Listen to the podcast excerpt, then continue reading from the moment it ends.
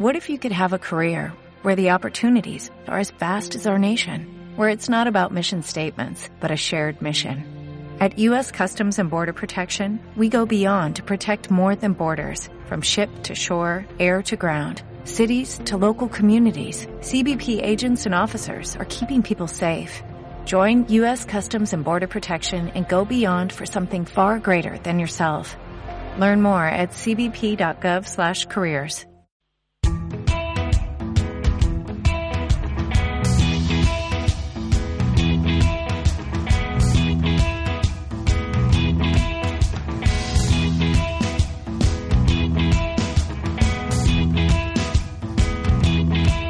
Radio Inter, ya es domingo.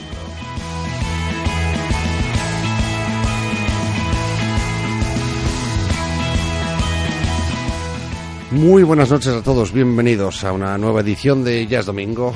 Y sí, claro, por supuesto, tienen razón. La voz que escuchan no es la de Almudena Negro. Les habla Carlos Prayón y hoy seré yo quien les acompañe durante los próximos noventa minutos de radio. Y podré hacerlo gracias, eh, por supuesto, al mago Juanpa, ese hechicero que desde el otro lado del cristal mezcla pócimas, recita conjuros y consigue en definitiva que este programa les llegue a todos ustedes. Y mientras media España disfruta de su puente de mayo, aquí está el equipo de guardia de Ya es Domingo al pie del cañón. ¿Y eso? Bueno, pues eh, sencillo. Hoy es el cumpleaños de una de las personas más queridas por el equipo de Ya es Domingo. Dama de cristal, Noemí Noguerol, y no podíamos menos que enviarle el mayor de los besazos posibles. Además, la actualidad no entiende de puentes o festivos y la semana que terminamos ha sido demasiado intensa como para dejarla pasar ahora sin al menos darle un buen repaso. Empezábamos nada menos que encajando los resultados de la primera vuelta de las presidenciales francesas. Con Le Pen se medirá finalmente el cachorro del establishment Macron, que previsiblemente se convertirá en el próximo presidente de la República. Eso sí, vamos a cogerlo de previsiblemente con pinzas, que en los últimos tiempos lo previsible empieza a ser que las opciones del consenso fracasen en las urnas.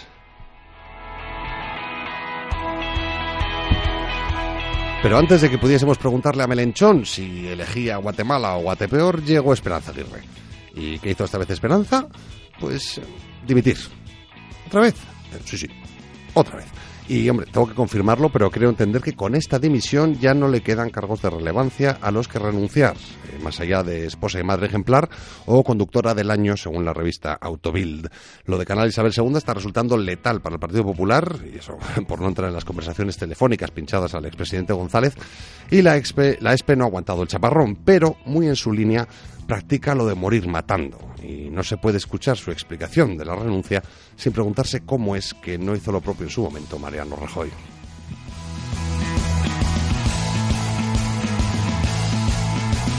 En Cataluña, por supuesto, sigue el gran cirque catalá. De ridículo en ridículo, de ridículo en ridículo. Puigdemont, ese Buenafuente con pelazo, ha tenido que cancelar un viaje programado a Marruecos al comprobar que únicamente estaba dispuesto a recibirle el tipo que vende los cinturones de imitación en el aeropuerto de Casablanca. Los microintelectos de las C U P han desvelado al mundo que cuando un hombre se sienta en un tren o autobús sin juntar las piernas, ejerce el micromachismo, y a los independentistas les parece fenomenal que Nicolás Maduro avale su movimiento y su banderita estelada. ¿El mismo Maduro que esta semana ha ordenado la detención de María Corina Machado? Sí, sí, ese mismo. Nadie, en su sano juicio, querría que se relacionase con semejante mandril bajo ninguna circunstancia. Pero claro, hablamos de independentistas catalanes. Vamos, que de, de sano juicio, poquito. Y, por supuesto, una semana más para hablar de la política en España tenemos que hablar de Podemos. Y me van a permitir que se me ponga una sonrisa tonta en la cara. Realmente me pregunto cómo nos podía gustar esto de la crónica política antes de Podemos. Es, es curioso cómo, siendo una de las cosas más peligrosas que le ha ocurrido a nuestra política, es sin duda lo mejor que le ha pasado al periodismo en España desde, desde la invención de la grabadora. Esta semana, bueno, esta semana ha estado sembrados. Primero montando el pollo a nuestros compañeros de la S E R, por no permitir que Pablo Iglesias determine los contertulios de Hora veinticinco como buen niño pijo en su cortijo.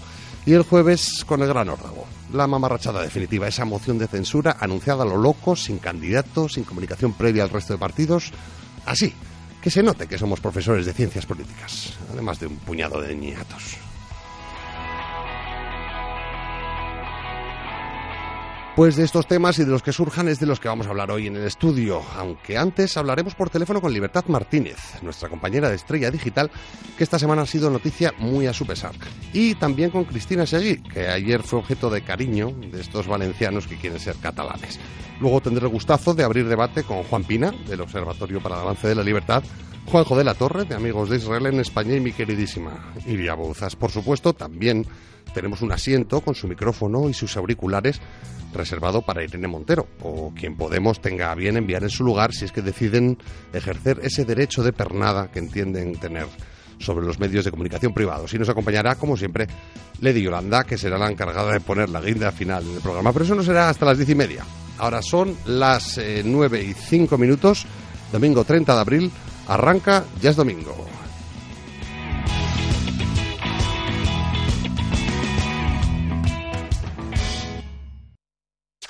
Vendido, vendido, vendido.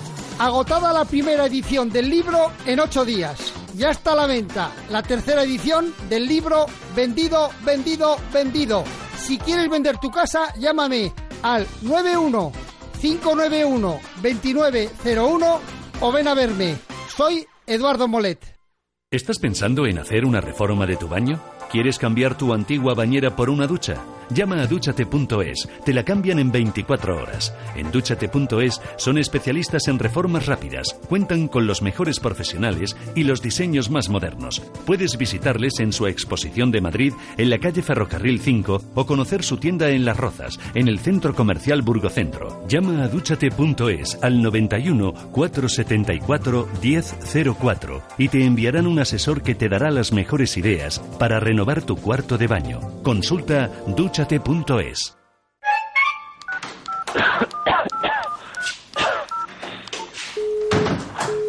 Siempre comunicando. El médico, hazlo con la tablet. Uh-huh. Yo lo hago con la tablet, claro. Sí, sí. ¿Cuándo llegará el maldito autobús? Tranquila, si solo quedan dos minutos. ¿Cómo lo sabes? Fácil, lo pone en mi tablet. Ah. Tu tablet y smartphone te ayudan, pero tienes que saber cómo. Sácale el máximo partido a tus dispositivos e inscríbete ya al curso de utilización de tablets y smartphones en nivel básico o avanzado impartidos por el Club de Amigos de Intereconomía. Más información en el noventa y uno seis dieciséis veinticuatro sesenta y cuatro o en club arroba intereconomía punto e u.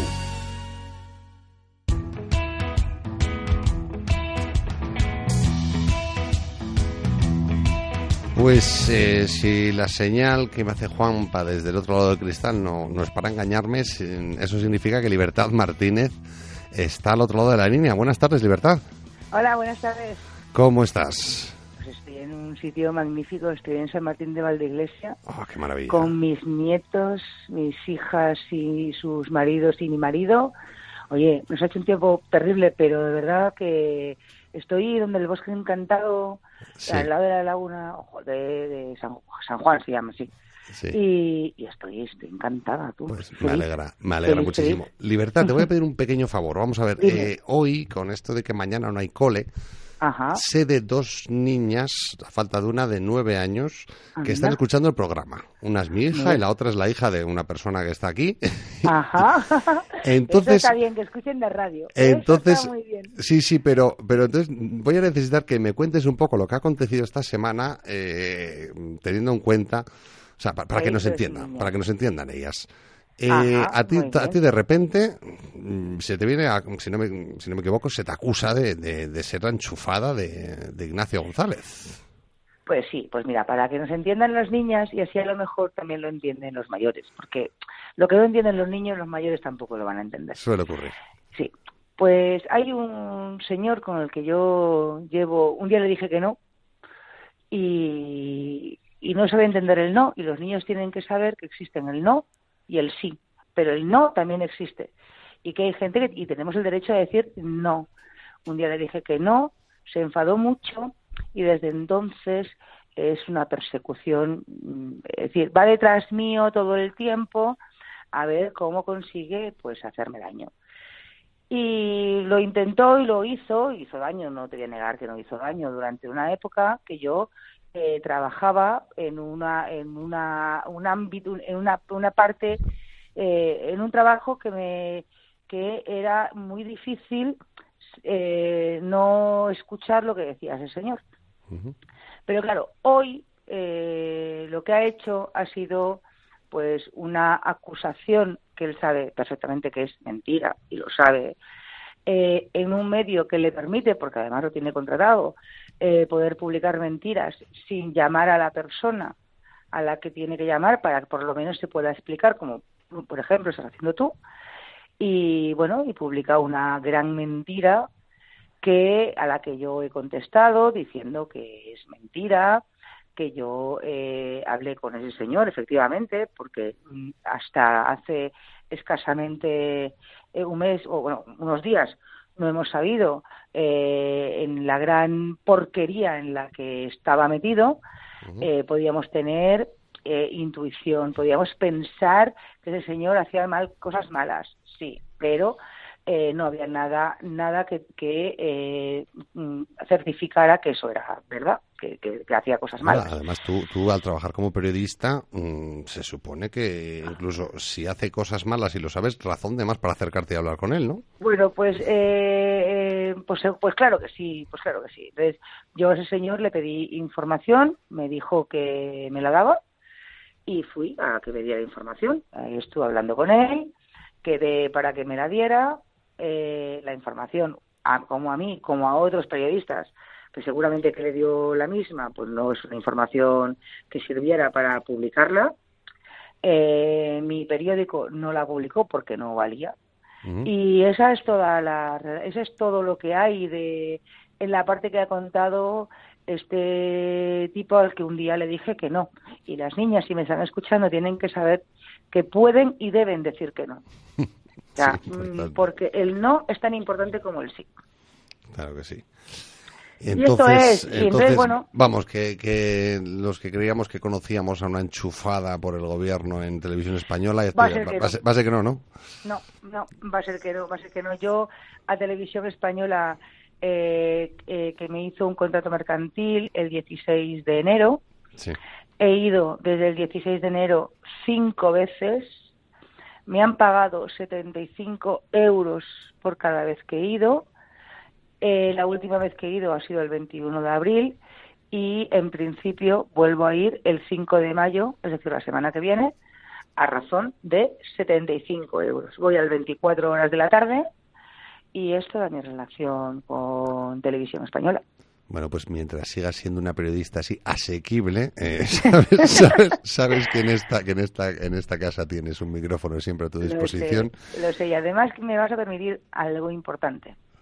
Eh, sabiendo que, hombre, cuando te cuando te hacen un titular en un medio muy grande donde dicen que tú eres la gran amiga de Ignacio González, eso te impresiona, ¿no? O sea, porque dices, bueno, en fin, esto, eh, vale.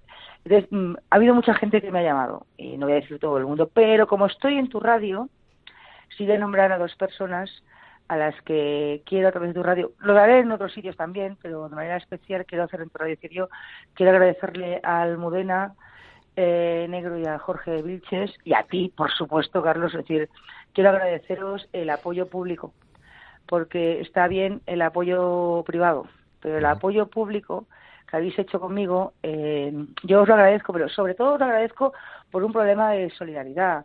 Eh, yo trabajo en un medio muy chiquitito, Eh, en el que lo que me pidan lo voy a hacer. Ahora, también es cierto que esto no solamente tiene que ver que un día yo a uno de los tres periodistas que firman la, la crónica del Confidencial le dije que no. Esto también tiene que ver con que yo pues eh, soy analista política y eh, desde el mismo día que me echaron de la política analicé el porqué. Y el porqué es porque yo estaba convencida que Alberto Garzón, junto con ese sector de Pablo Iglesias de Podemos y alguno más, algún amigo y amiga más, pues habían decidido disolver Izquierda Unida en Podemos.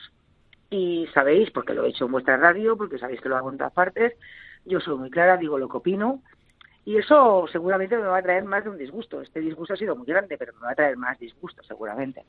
Yo voy a seguir denunciando que disolvieron una organización porque necesitaban la estructura de esa organización y porque no querían gente que pensamos que podemos ser muy de izquierdas, pero que hay que resolver los problemas de la gente del día a día. Eso significa que no va a llegar el socialismo, que el trabajo seguirá siendo precario y hay que pelear para que sea menos precario, pero que hay que ir conquistando reformas poco a poco, que no vale de nada eh, pensar, y sobre todo que no hay que engañar a nadie.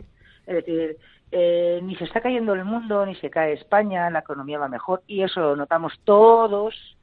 Es verdad que lo notamos en muy pequeña, pequeña medida, y otros lo notan en una medida muy grande. Hay gente que vive muy, muy bien, y hay gente que vive mal.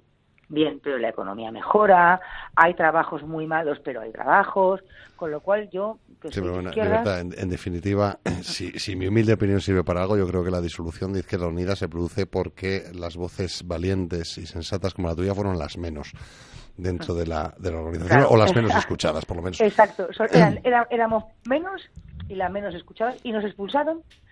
Y entonces esto les ha sentado muy mal, y bueno, pues ante semejante, pues bueno, les ha sentado muy mal, y yo lo voy a denunciar. Y luego, pues no se quedó contento con decirme esto, sino que al día siguiente eh, sacó una, o sea, ayer sacó una noticia torticera, mentirosa, eh, que además no se ajusta a nada la verdad, y se permitió el lujo de mencionar a mi hija con nombre y apellido. Mm. Es mentira lo que cuenta. Eh, yo no es, sois a los únicos que os he cogido el teléfono porque este fin de semana era un fin de semana donde estoy celebrando cumpleaños de mi marido con mi familia y no me daba la gana estar todo el fin de semana pendiente del teléfono, con lo cual a vosotros sí, porque además ya sabes que hablamos y que te dije que Carlos yo iba a estar, que, que iba a estar iba a estar en tu programa. Y, y lo de ayer no lo he contestado porque ya me parece, lo contestaré, eh, estamos mirando, porque efectivamente ahí sí que puede haber una denuncia y, y ahí la voy a hacer, eh, pero porque además, porque además cuenta mentiras, y bueno, y me llama Topo, que esto ya es muy divertido, mido un metro setenta, si me llamas poco menos, pues a lo mejor podría ser Topo, pero es que mido un metro setenta, se me ve mucho, soy morena, tengo el pelo engurrizado, ¿no? Claro que sí. Sí. Bueno, pues Libertad, eh, todo nuestro apoyo en las acciones que, que tengas a bien tomar en lo publicado, respecto a lo publicado ayer, eh, y reiterar, pues eso, aquí siempre, siempre tendrás un micrófono. Lo sé. Eh, lo sabes, eh, no, no, no necesito preguntarle, no necesito preguntarle a Almudena para saber que, no, eh, que esto es así.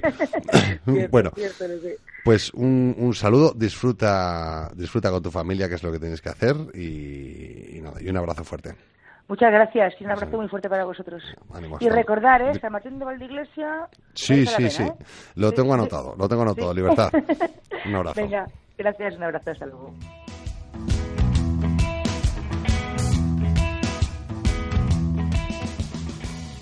¿Está harto de que le hagan esperar por teléfono? ¿De que no le expliquen las ventajas de contratación en su seguro? Puede contar con INCOS. Le damos un trato personalizado y le ofrecemos un ahorro en su seguro. No espere más y llame a INCOS nueve uno cero tres dos seis nueve cuatro siete. nueve uno cero tres dos seis nueve cuatro siete. Hola. Hola, ¿qué tal? Qué bien te veo siempre, todos los días con un modelo diferente. ¿Qué va? Si es la ropa de siempre, pero desde que me apunté en el curso de asesoría de imagen he aprendido a sacarme partido. Parece incluso que tengo más ropa. Qué interesante, pues a mí no me vendría nada mal, siempre voy sota, caballo y rey. Pues lo que tienes que hacer es llamar al nueve uno seis uno seis dos cuatro seis cuatro y te apuntas al curso impartido por la Escuela de Diseño de Moda Croomdos, todos los jueves del mes de mayo. ¿Dónde? En el Club de Amigos de Intereconomía.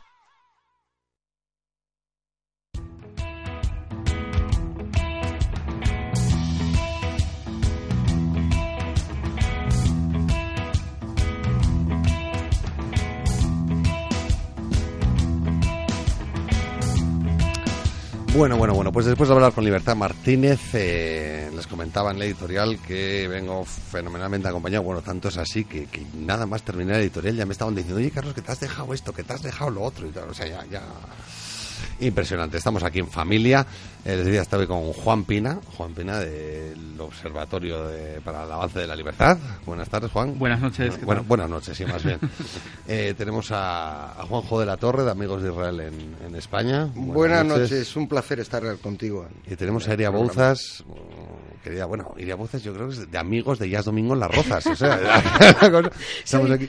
Soy la, la infiltrada de Las Rozas. Buenas noches a los todos. Los amigos Iria Bouzas, el amigo... De, bueno, la, los autores sois los amigos de la libertad, si no me equivoco, ¿no? Bueno, la, la Fundación para el Avance de la Libertad, eh, tengo que decir que estamos muy agradecidos a, a este programa por, bueno, pues por este pequeño espacio que es el Observatorio de la Libertad, que todas las semanas, ya desde hace cinco, estamos, estamos, emitiendo, estamos emitiendo aquí. Así que muchísimas gracias, Carlos, sí, y Almudena, que no está, que no está presente. Sí, pero la cosa es eso, que aquí somos todos, todos amigos de algo. Todos amigos de la libertad, amigos entre nosotros, amigos de tal. Vamos a tener que cambiar la sintonía, la sintonía del programa. Juanpa, Juanpa, ¿cómo sonaría? Sí, ¿cómo lo veis? Yo, esto, esta propuesta la vamos a elevar a la dirección de Almudena Negro. ¿Eh? Yo, yo esto lo veo, ¿eh? Lo veo. Lo veo, ¿no? Lo, Friends, lo... Friends Will Be Friends, The Queen. Fantástico. Lo sí, pasa, yo, yo me estoy poniendo así como tiernita y ahora si vamos a darle caña a los políticos, ahora. Igual hay que, hay que subir el, el tono. No, habrá que, habrá que dar caña, eh, sobre todo porque, bueno, hay, hay que ponerse serios. Eh, ayer, ayer Cristina Seguí asistió en, en Valencia a un acto, eh, asistía como, como periodista de, de OK Diario, a cubrir un, una manifestación que organizaba a la izquierda y, y bueno, nos lo va a contar, nos lo va a contar ella personalmente porque, porque creo que el espectáculo fue grotesco y lamentable. Grotesco y lamentable, entonces, entonces ya quisiera yo mantener todo este buen rollito, toda esta jiji jaja que nos traemos entre nosotros, porque, porque es un gusto estar haciendo radio en familia, pero por desgracia tenemos que, tenemos que dar paso a, a Cristina que, que nos va a contar con lujo de detalles lo, lo que ocurrió lo que ocurrió anoche. Está ahora mismo Juanpa, creo que hablando con ella por teléfono ya. Nos la pasará en cuestión de, de unos segundos. Y eso sí, os invito a preguntar, a hablar con ella lo que lo que tal. Cristina, obviamente, es, es amiga de la casa. Es amiga de la casa. Y eh, la señal que hace Juanpa significa que la tengo al otro lado de la línea. Buenas tardes, Cristina.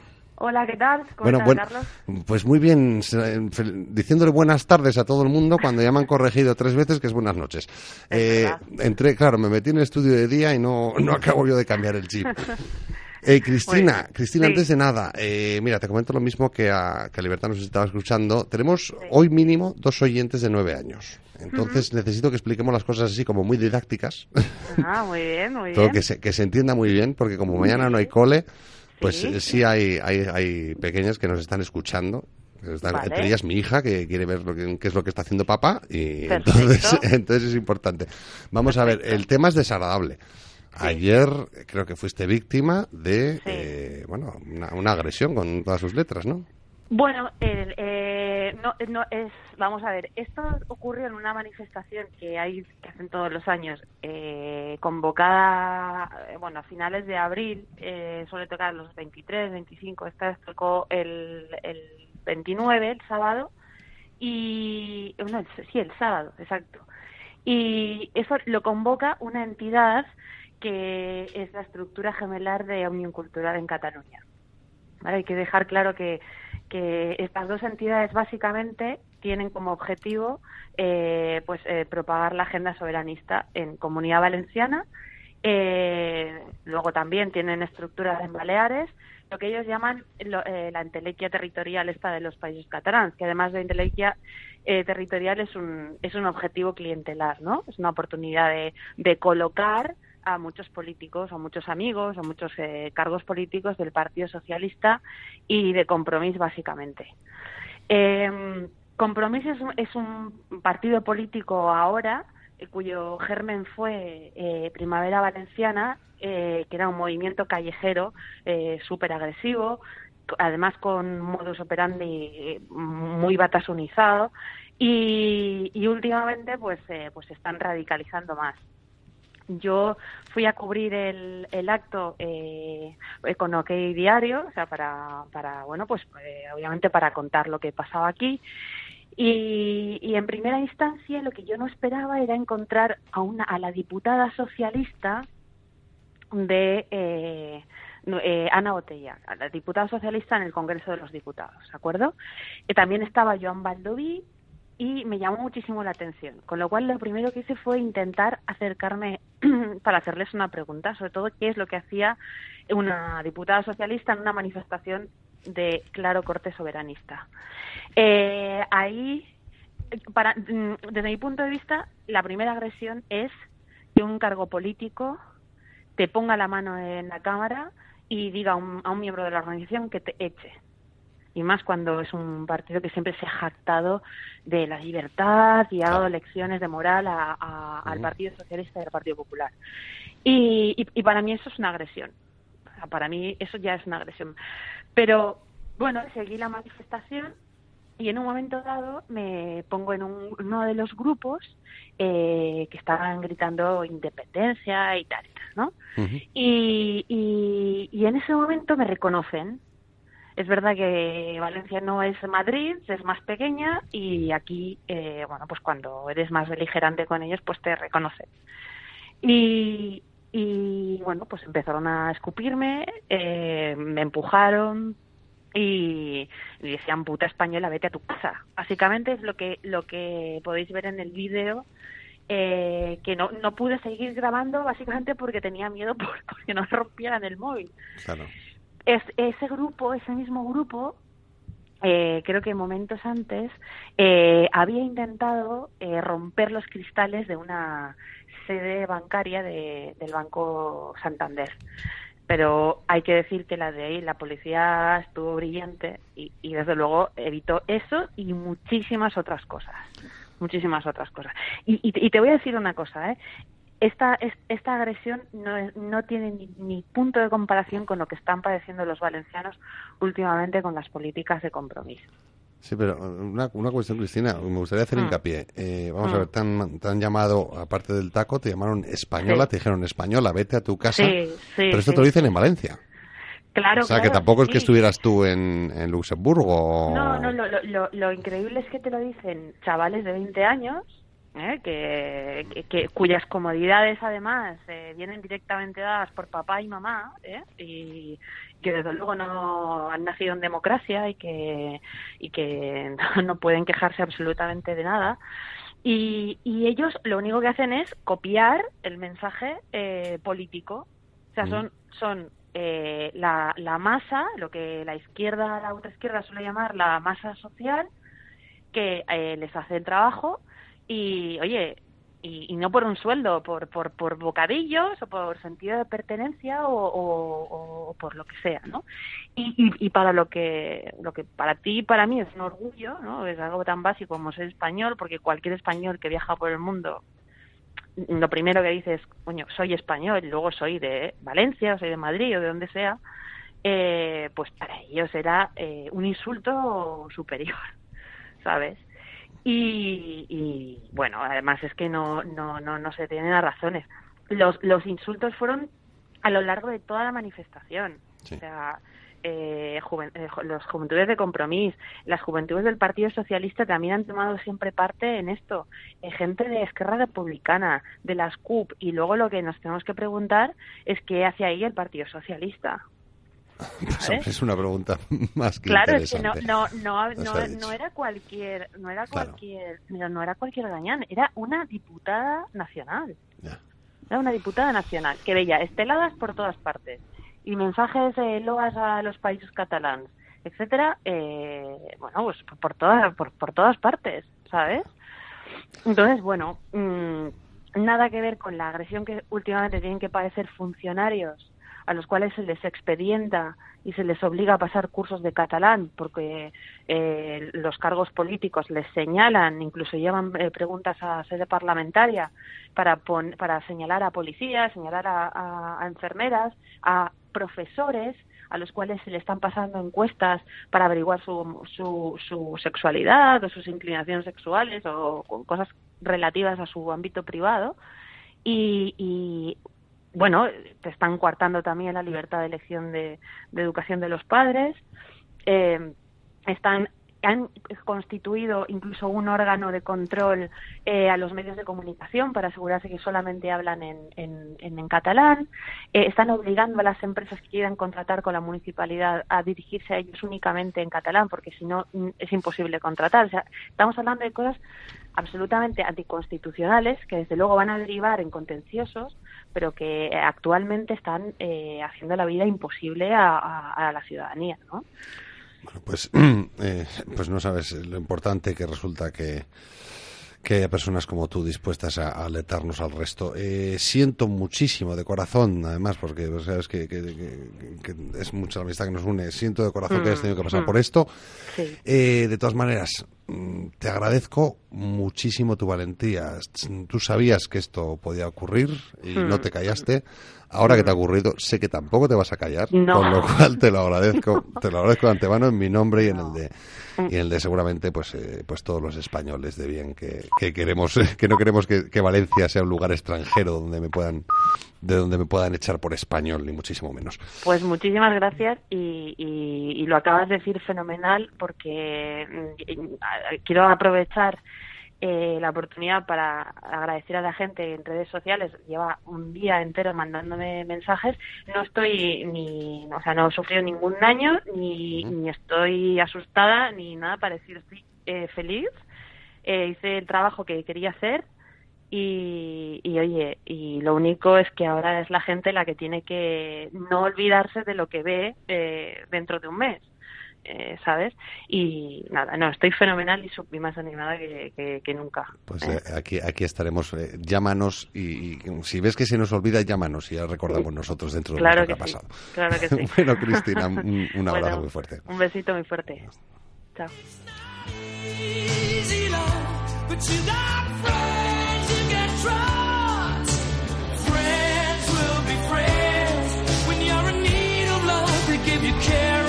Pues sí, pues sí, nuestro técnico Juanpa, ¿cómo sabe de esto? Sí, con Friends Will Be Friends estamos entre amigos, estamos eh, sintiendo que una amiga, como es eh, de todos nosotros, Cristina, ha sufrido lo que, lo, que, lo que tuvo que sufrir, que Libertad Martínez, que también es amiga nuestra, este es el objetivo de tal, pero, pero bueno, estamos aquí, tenemos, tenemos mucha actualidad que, que analizar, eh, incluso la que se me ha olvidado. La que se me ha olvidado, que, que ya Juanjo... Eh, no, no, no era, claro, eh, yo iba que, por otra cosa. Claro, que me, no, pero que Juanjo, que me, según termine el editorial, he de decirles, oye, que se te ha, se te ha escapado vivo el Puyol. Y, a, amigo, es que... Es que Eh, si intentamos que el editorial lo cubra lo cubra absolutamente todo, eh, sería todo editorial el programa, y noventa minutos de editorial como que tampoco tampoco tampoco es plan. Y pero me decías no no es, es que lo que le ha pasado a, a Cristina, eh, hay los cachorros de esta extrema izquierda que son iguales en toda en toda España bajo diversas Eh, nombres, mareas, C U P o como quieras llamarlo, que son chavales entre trece, veintitrés, veinticinco años, eh, extremadamente violentos, extremadamente radicalizados. O sea, son la tropa de choque eh, elaborada bajo esa escorte marxista, elaborados para ser en su momento. Ahora solo te escupen, te insultan. Si a estos chicos mañana le dicen no, eh, sacudirla. Van a ir todos a pegar a, a un periodista o a cualquiera, y te aseguro que no van a dudarlo. O sea, los, los cachorros ya están ahí. Y, y, bueno, esa gente acabará trayendo problemas es en que su momento. Realmente, yo conozco el caso de Galicia. En Galicia, por ejemplo, el independentismo siempre ha sido una chufa. Es decir, yo recuerdo en mis años universitarios que pues, el, era casi un, un tema de, de risa, ¿no? El que era independentista, pues prácticamente te reías. Y yo, eh, que conozco bien el ambiente universitario de Galicia actualmente... Están preparando una horda de, de jóvenes, lo que dices tú, eh, de jóvenes de veinte años, eh, totalmente adoctrinados. O sea, en mi último viaje a Galicia me llegaron a decirme que yo ya no era gallega. No era gallega porque, evidentemente, ni creo en el independentismo, ni, ni soy de, ni izquierdas, ni nada por el estilo. Entonces, ojo, que el patrón lo están repitiendo, ¿eh? El patrón empezó en Cataluña, o sea, empezaron en Cataluña, empezaron en el País Vasco, pero ahora ya es Valencia, ya es Baleares, ya es Galicia y lo que te bailaré, morena. El problema es que este tipo de gente, cuando finalmente llega, cuando finalmente alcanza el poder, pues eh, incurre en unos comportamientos como los que estamos viendo en Venezuela desde el poder. Y al final lo que hacen es armar lo que en Venezuela llaman los colectivos, armar eh, grupos de milicias eh, populares en torno a su ideología para mantener un régimen despótico. Y, y bueno, yo creo que, que lo que ha pasado esas últimas semanas, esas últimas dos semanas en Venezuela, deberíamos verlo en clave nuestra, de, de aquí, pues pensando que, que a lo mejor las cosas no, no están tan lejos, de, no estamos tan lejos de poder eh, caer en una situación parecida, aunque esto es Europa y es otro contexto, pero... Y hemos hablado, perdón, de la de la agresión que ha sufrido, pero yo hoy que me he estado fijando el chorreo que le está cayendo a Cristina en las redes, o sea, este país está lleno de personas con un que han alimentado un odio y sí, una violencia. Sí, el problema, el problema ya no es ya no es solo que haya grupos eh, a los que les interesa ejercer el odio contra otros determinados colectivos. El problema, el problema es la yo yo veo que es que es unido la estigmatización tan bestial que se ha hecho de todo lo que no sea de izquierda en, en España durante años, y ahora incluso de parte de la izquierda. O sea, porque porque todo gran parte del discurso de Podemos es, es, es decir, toda esta eh, toda esta estigmatización brutal que se había hecho de todo lo que no sea de izquierda, pues ahora también incluye a lo del P S O E, con eso, pues esa...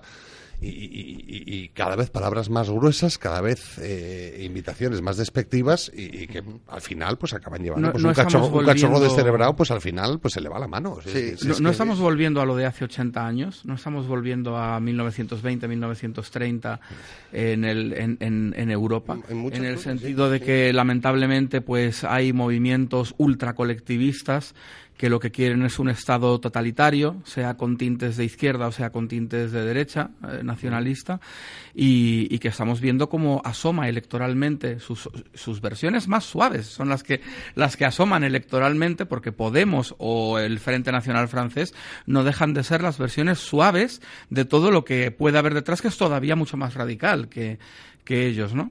Y la verdad es que es bastante preocupante porque parece que no hemos aprendido nada, no hemos aprendido de una de una Segunda Guerra Mundial que fue verdaderamente devastadora y después de siete décadas de socialdemocracia que han que están agotadas, es decir, que la socialdemocracia está completamente agotada, ha, ha llegado a, al, al final de su tiempo histórico y, y tiene que dar paso a otra cosa. Y en lugar de pensar en cómo esa otra cosa sucesora de la socialdemocracia puede llevarnos hacia más libertad, menos Estado, eh, mayor responsabilidad, mayor triunfo de la razón, pues resulta que a lo que estamos llegando es a desechar la socialdemocracia volviendo hacia atrás, volviendo a los totalitarismos que le dieron lugar mediante una conflagración bélica brutal. Sí, pero eh, yo esto ni que lo hubiéramos ensayado, pero, pero eh, qué bien me ha traído el tema de Francia, que era lo primero que quería comentar, eh, porque, porque yo creo que es lo que más ilustra esto que me estás hablando. Tenemos a Macron, que si no me equivoco es intentar darle una la enésima oportunidad a un sistema que ya se ha demostrado fracasado como es la socialdemocracia, o en lugar de buscar una alternativa sensata, irnos a Le Pen, a un proteccionismo, un nacionalismo, a un, a un... creo que ciertos tintes xenófobos también, sí que podemos... Eh... Terrible, terrible y además, pero esto nos está sirviendo para ilustrar muy bien algo que, bueno, lo están, están intentando escurrir el bulto lo, nuestra extrema izquierda, o no solo la española, también la griega o la, o la portuguesa, pero en realidad lo que, lo que se está viendo claramente es una complicidad entre los populismos de extrema izquierda y de extrema derecha tremenda. Es decir, ayer mismo, creo que fue ayer o anteayer, Jorge Verstringe, eh, asesor de Podemos, como todo el mundo sabe, politólogo de pro, y sí, de Hugo Chávez y de, y de tantos otros próceres de la historia contemporánea, pues resulta que de, decía, le, le preguntaban sobre el tema del Frente Nacional y decía, bueno, yo a Macron ni con una bayoneta en la cabeza votaría a Macron. Y le preguntan a continuación por Le Pen y dice, bueno, eso ya es secreto. es, es, fue divertidísimo, ¿no? Claro, sí. es, es una cosa increíble, pero es que estamos viendo como Melenchón y, y todo el, el grupo de la, la France Insoumise que, que dicen, Insoumise, bueno, más bien sum, sumisa a, a, a la nueva Unión Soviética que pretenden montar, pues están diciendo que, que bueno, pues que, que, que no van a pedir el voto para Macron, porque Macron es un banquero, porque viene de haber trabajado para los Rothschild, que Macron es, eh, bueno, el diablo en persona, y seguramente, es decir, es un socialdemócrata con el cual creo que ninguno de los aquí presentes tenemos ni la más remota simpatía, además es un tecnócrata del keynesianismo bancario más abyecto, es un, un especialista en la banca fraccionaria y en el monetarismo más insidioso, con lo cual yo creo que todos lo despreciamos bastante, pero caramba, es que por el otro lado la alternativa es nada menos que Marine Le Pen, la hija de Jean-Marie Le Pen, eh, la, la, la señora que lo que está planteando es un regreso a, prácticamente al fascismo. Entonces es que, bueno, a ver, y que tengas a toda la extrema izquierda diciendo, no, bueno, claro, sí, pero esto... De alguna manera lo que le están diciendo es que oficialmente, eh, lógicamente, no pueden pedir el voto para, para el Frente Nacional, pero que luego extraoficialmente lo que están haciendo es trasladar entre líneas a sus seguidores el mensaje de que, bueno, que hagan lo que quieran o que incluso a lo mejor no es tan mala idea votar a esta señora porque va a salir de la Unión Europea, porque va a salir del euro, porque va a ser soberanista en temas económicos y va a acabar con el pernicioso comercio internacional que tanto daño hace a Francia, según ellos, ¿no? Entonces, a ver, los extremos se tocan, la extrema izquierda y la extrema derecha son exactamente lo mismo, y al final las, las diferencias entre ellas, como, como hace ochenta años, vuelven a ser estrictamente estéticas. Pero Nada yo, más que estéticas. Yo, yo ahí vuelvo a algo que comento muchas veces, además en este programa, en lo que escribo y a todo el que quiere escucharme, que los liberales confesos tenemos una parte enorme de responsabilidad en lo que está pasando. Porque, Carlos, tú comentabas, nos vamos de un extremo al otro y habría opciones, que yo considero que la liberal sería muchísimo mejor, que no estamos sabiendo vender y que no estamos sabiendo empaquetar para que el público nos la compre. Pero mira qué interesante, ayer mismo, ayer mismo u hoy, creo que hoy, ha habido un mensaje, con todo el respeto que por supuesto creo que todos le tenemos, tenemos a, al Papa Francisco, un mensaje del Papa Francisco extensísimo, eh, atacando al libertarismo. Ya. Cuando precisamente el, liber, el libertarismo... Cuando no ataca a la empresa y cuando no ataca el dinero. Bueno, o sea, pero lo que quiero decir es que igual que él, hay muchos otros eh, pensadores y muchos otros eh, opinadores de todos los colores que lo que están diciendo es no, no, no, no, o bien hay que rescatar la socialdemocracia o la alternativa van a ser totalitarismos de un, de un extremo de otro. No, hay una tercera alternativa que es del liberalismo clásico hacia más libertad, liberales clásicos, libertarios, objetivistas, anarcocapitalistas, y toda esa corriente existe también y tiene cinco millones de votos en los Estados Unidos, es... en unas presidenciales hace cuatro Pero meses. Una pregunta, una pregunta especialmente para Juan Pina. Eh, eh, realmente el libertarismo, digamos, estoy pensando en, en fuerzas y en poderes. Yo creo que la socialdemocracia sí tiene poder para someter al liberalismo. O sea, lo, porque lo hemos visto cuando ha habido partidos liberales, allá en Reino Unido, en... acaban entrando acaban entrando en el juego del consenso socialdemócrata. Han cometido un error enorme que ha sido aquí, venderse al consenso en España, socialdemócrata. En España, y mirad qué bien traído, ¿eh? En, en España, con la dimisión de Esperanza Aguirre, eh, se termina de morir de morir y, y morir del todo. Lo mm, menos alejado no, del liberalismo que no había dentro. No estoy de acuerdo. Esperanza Aguirre es una socialdemócrata en economía menos, y una conservadora en lo demás. Lo no menos, ha sido liberal en su vida. Lo menos alejado. No, no, oye, no, Carlos. Ver, por favor, hombre, esta señora, mira, en ha los sido tiempos, ministra... En los tiempos conservadora, conservadora, estaba en el Partido Liberal. Tampoco, vamos a ver. Esa señora ha sido ministra de Educación, ¿dónde está el cheque escolar? Esa señora ha sido presidenta del Senado y subió los sueldos y las pensiones a los senadores. Esa señora ha sido presidenta de la Comunidad de Madrid y qué medidas liberales, en economía al menos, ha tomado. La única, los horarios comerciales, y para eso hubo que esperar siete años. Yo la verdad es que soy un poco cansado de que se nos presente a esta señora como la, la gran capitana del liberalismo no en España, mala. Cuando, por Dios, francamente ha sido pues todo lo contrario. Pero, pero, Mira, si por cada cien mil veces que pronunció la palabra liberal estando en política hubiera tomado una medida liberal, probablemente esto sería Suiza. Pero... Eh... Estamos de acuerdo. Eh, a ver, yo no estaba diciendo que fuera lo más liberal.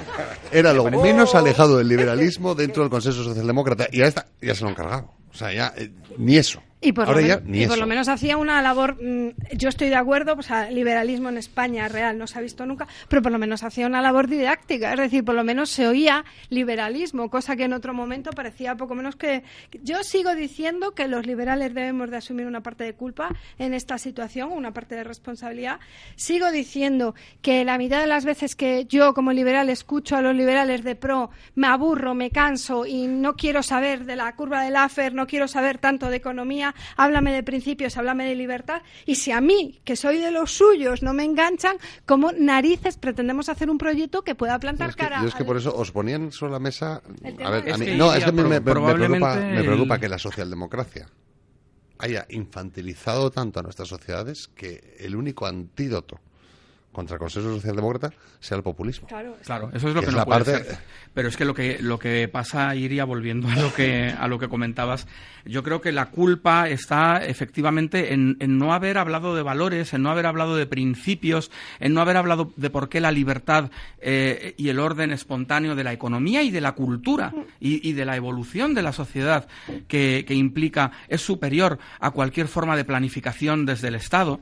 De eso es de lo que no hemos hablado los liberales y los libertarios y por, durante mucho tiempo, y lamentablemente. Y porque los liberales, ha habido una parte, por ejemplo, en este caso, y ahora que estábamos hablando de Esperanza Aguirre, como el Partido Popular, ha habido mucha gente que se ha apropiado del concepto de liberal, que lo ha pervertido para sus pero propios... Empezando por Esperanza Aguirre, exacto, para que lo ha pervertido propios... completamente. Claro, es que hasta lo... el punto de que ya no podemos ni llamarnos liberales, hay claro, que llamarnos pero, otras cosas. Pero es que lo, ha, lo han pervertido y nosotros mismos, o sea, yo cuando me, me comparan con neoliberales de, de medio pelo, que lo que quieren es capitalismo de amiguetes, eh, nombrando a, a Luis Garicano, es que me, me entran los... Ignacio González. O Ignacio González.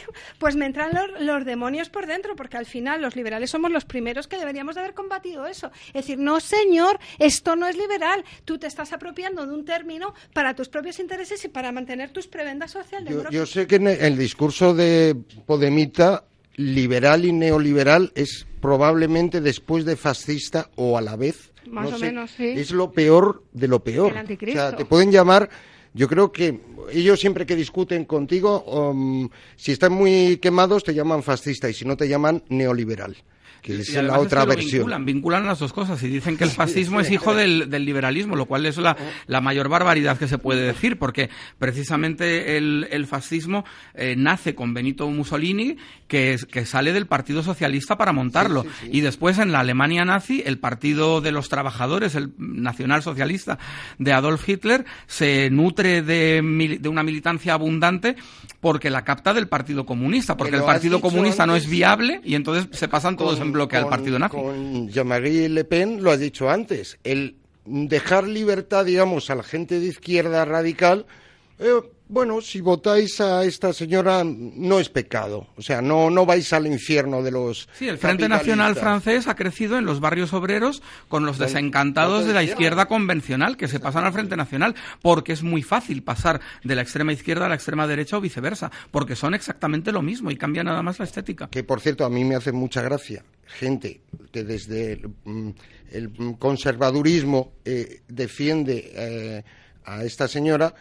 Porque el día, si esta, si esta mujer gobierna, lo de los camiones en la frontera va a bueno. ser una broma. O sea, porque va a haber decir, frontera inmediatamente. O sea, a, eh, eh, lo estamos viendo decir, en Estados Unidos con la border somos, tax que han puesto. No, en Francia es que va a ser igual. Nosotros destrozamos, somos la gran amenaza del huerto, de la, de toda la, no solo del huerto, de los, de los, de la industria francesa, que Citroën, que Renault. Tienen sus fábricas en España. Pero los principales la... perjudicados serán siempre, siempre, siempre los consumidores franceses. Eh, es decir, sí. El consumidor francés está en su perfectísimo derecho de comprar tomates españoles, coches alemanes o lo que quiera. De eso como se pasa trata. Con el consumidor de los Estados Unidos que ya no puede comprar no, madera de Canadá tiene... más que pagando un treinta por ciento no. más. Porque el señor Donald Trump, el supuesto liberal que, bueno, sí, ha bajado los impuestos y ha puesto una tasa única en el impuesto de sociedades y tal, pero a cambio, primero lo que está haciendo es keynesianismo fiscal, porque lo que está haciendo es no bajar el endeudamiento y por lo tanto eh, generar un déficit brutal en los próximos años y luego encima una border tax que prácticamente es cerrar el país a las importaciones, treinta por ciento a la madera canadiense, por poner un ejemplo. Pues Marine Le Pen, si llegara al Elíseo, que afortunadamente parece que no va a ser el caso, haría exactamente lo mismo con nuestros tomates y con lo que sea, ¿no? Yo querría decirle a los políticos patrias, especialmente al señor Rivera, que se han venido muy arriba cuando ha dicho, no, es que con lo de Macron ya se han solucionado los problemas. A ver, señor Rivera, los problemas se solucionarán en todo caso cuando Macron sea presidente y cuando ponga soluciones. Es que eh, nos estamos quedando en la política política de la elección. Nos estamos quedando en la política de que aparezca un personaje y se ha solucionado todo. Corto plazo. Es más, es que yo creo que con las dos opciones que tienen los, eh, ahora mismo los franceses para elegir, los problemas no han hecho más que empezarles. O sea que veremos. ¿Eh? Y el problema realmente en Francia no son las elecciones del próximo domingo, que parece claro que Marine Le Pen lo tiene muy, muy complicado difícil. Para llegar al Elíseo, y bueno, el problema realmente va a venir con las legislativas de aquí a dos meses o un mes sí. y medio, porque ahí es donde nuevamente se van a reproducir. Primero, Macron no tiene partido, con lo cual gran parte de, y no lo va a poder improvisar eh, en tan poco tiempo, con lo cual gran parte de ese voto se va a repartir entre la entre la extrema izquierda de Melenchón y el y el Partido Socialista, que está prácticamente destruido, pero que recuperará para las legislativas voto.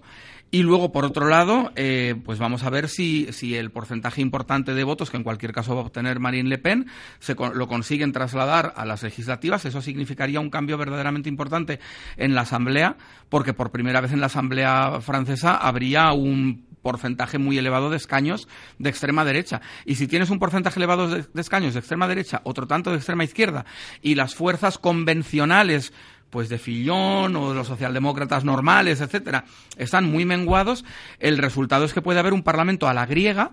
Total. Que francamente va a hacer muy difícil la cohabitación con un presidente como Macron, precisamente, ¿no? Es que probablemente vayan a tener un problema de gobernabilidad, mm, no digo parecido al que tenemos aquí, porque de momento, bueno, parece que vamos tirando para adelante, pero yo creo que les doy dos años. Yo, si los resultados de las elecciones legislativas son los que parece que van a ser, les doy dos años. Y les veo repitiendo elecciones, porque no veo que sea gobernable eso.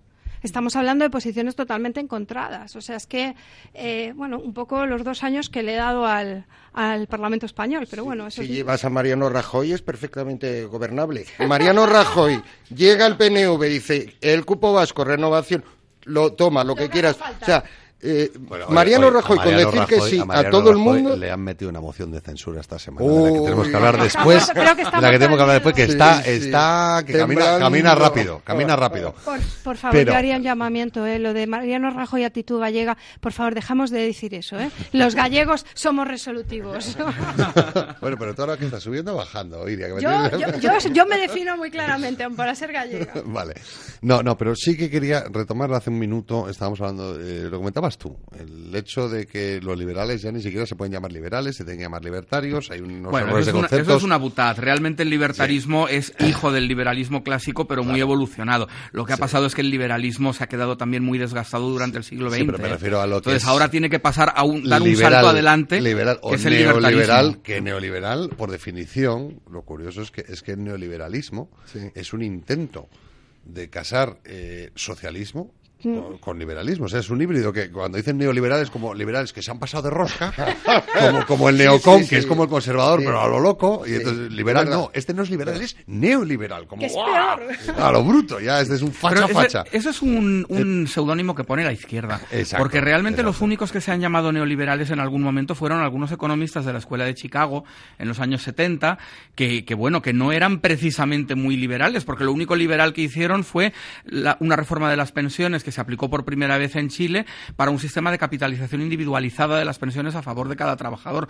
En todo lo demás, pues por ejemplo, fueron los que inventaron el, el tema de la retención del I R P F en las nóminas y cosas así. O sea que precisamente eran todo lo contrario de lo que entendemos hoy como liberalismo clásico o incluso libertarismo actual, que, que en economía estaría mucho más cercano a la escuela austriaca y no a la de Chicago. Pero es que tenemos muchos liberales. El otro día, y lo cuento como anécdota porque todavía me está haciendo mucha gracia, discutía con Eh, nuevo liberal de estos de cuño de Ciudadanos, cuando le dije, porque vosotros los socioliberales, me dicen, no, nosotros somos liberales progresistas. Después de esa contestación... Eh... Bueno, pues a lo que venía yo, que yo estaba, como siempre, sí. yo, yo estoy, hoy estoy sembrado, parezco de Podemos. O sea, Pero... estoy, estoy que me salgo, sí, estoy sí. que me salgo.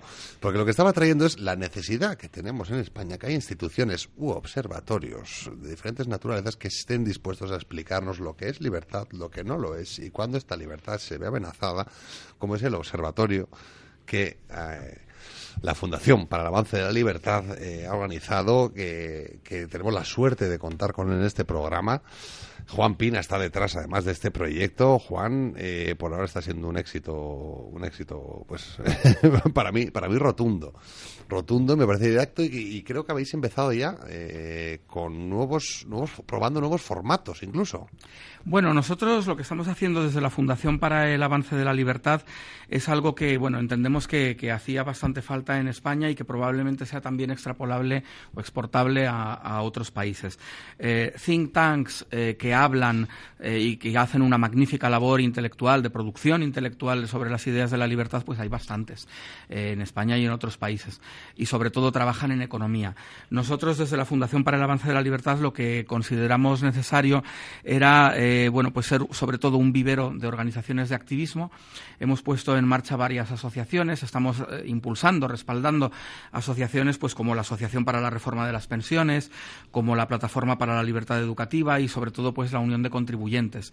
Um, hay varias más en, en cartera, y lo que detectamos es que en España la mayor parte del tejido asociativo está copado por los colectivistas, en un noventa por ciento por los colectivistas de izquierdas y en un nueve por ciento por los colectivistas de derechas, y nosotros como libertarios lo que queremos es que empiece a haber asociaciones de activismo que en la calle peleen, entre comillas, por, por las ideas de la, de la libertad. Y, y, y eso es lo que fundamentalmente hace la, la Fundación. Después hace también su propia producción intelectual. Ahora estamos a punto de lanzar el Índice Mundial de Libertad Electoral, que está llevando el profesor Peña de, de la Universidad eh, Pablo de Olavide de Sevilla. Eh, hemos eh, sacado algunos otros eh, pues, documentos, informes de, de investigación en materias de, li, de libertad. El año pasado sacamos también el, el Índice Mundial de Libertad Moral. Y, y ahora estamos preparando a nivel doméstico de aquí de, de España, eh, con la Unión de Contribuyentes, un informe que saldrá en el mes de octubre, que es un índice autonómico de competitividad fiscal. Eh, bueno, la verdad, tenemos nuestra propia colección de libros, la colección Avance, dentro de, de Unión Editorial, y esa es un poco la labor. Y nuevamente agradecer a, a Ya es Domingo el poder tener este pequeño espacio que es el Observatorio de la Libertad, en el que cada semana, en muy poquitos minutos, pues tratamos de trasladar a los oyentes situaciones de la libertad en diferentes lugares del mundo que tal vez de otra manera pues no, no podrían tener acceso a ellos. Pues, pues ya que hablamos del observatorio, vamos a darle paso directamente. Te invito, te invito a que, a que, a que le des paso tú. Bueno, pues, pues muchas gracias, Carlos. La verdad es que es, es un honor. Yo creo que ya es la quinta edición, me parece, desde que hemos comenzado. Y, y bueno, pues esto es el Observatorio de la Libertad. La Fundación para el Avance de la Libertad les ofrece el Observatorio de la Libertad. Buenas noches y bienvenidos al Observatorio de la Libertad. Una vez más, las noticias terribles que nos llegan desde Venezuela ponen de manifiesto cómo la izquierda radical conduce inexorablemente primero a la miseria y después a una represión cada vez más salvaje de toda forma de disidencia. El jurista venezolano Andrés Guevara, miembro del Consejo de la Fundación para el Avance de la Libertad, nos explica la situación actual. Buenas noches, Andrés. Eh, buenas noches. ¿Puede hablarse de un autogolpe de Estado por parte del gobierno de Nicolás Maduro? Sí, es un golpe de Estado en toda regla, porque las actuaciones del Tribunal Supremo de Justicia fueron ilegales, tanto al deslegitimar al legislativo como al revisar su propia sentencia, siendo ya esta cosa juzgada. Esa revisión no corrige el autogolpe y el propio procedimiento de revisión que se realizó vulneró las regulaciones existentes para ello. El enfrentamiento entre los poderes legislativo y ejecutivo crea una crisis constitucional que ha sacado a la calle a millones de venezolanos. Desde un punto de vista jurídico, ¿sigue teniendo legitimidad el gobierno? No. La legitimidad en ejercicio se encuentra extinta toda vez que el gobierno ha violado la propia constitución chavista sobre la que se fundamentaba su legitimidad, tal y como se evidencia en el desacato a la Asamblea Nacional y en la represión a los derechos humanos. Maduro ha convocado elecciones regionales y, por otro lado, una parte de la oposición está pidiendo elecciones generales, mientras otros consideran que no podrían celebrarse con garantías. Celebrar elecciones bajo las condiciones imperantes sembraría serias dudas sobre la legitimidad de las personas que resultaren elegidas, por lo que la prioridad debe ser el fin del régimen y el establecimiento de condiciones adecuadas para la celebración de elecciones ajustadas a derecho. Maduro ha propuesto una asamblea constituyente y ha presentado esta, esta medida pues como una mano tendida, como un gesto de aperturismo o de reconciliación. Eh, ¿Esa asamblea es realmente una mano tendida o es una trampa? Sucede lo mismo. Las elecciones a una asamblea constituyente y su posterior funcionamiento estarían en entredicho, dada la falta de condiciones para su desarrollo. El abuso de poder del gobierno socavaría la legitimidad de todo el proceso. Muchas gracias, Andrés. Así están las cosas en Venezuela.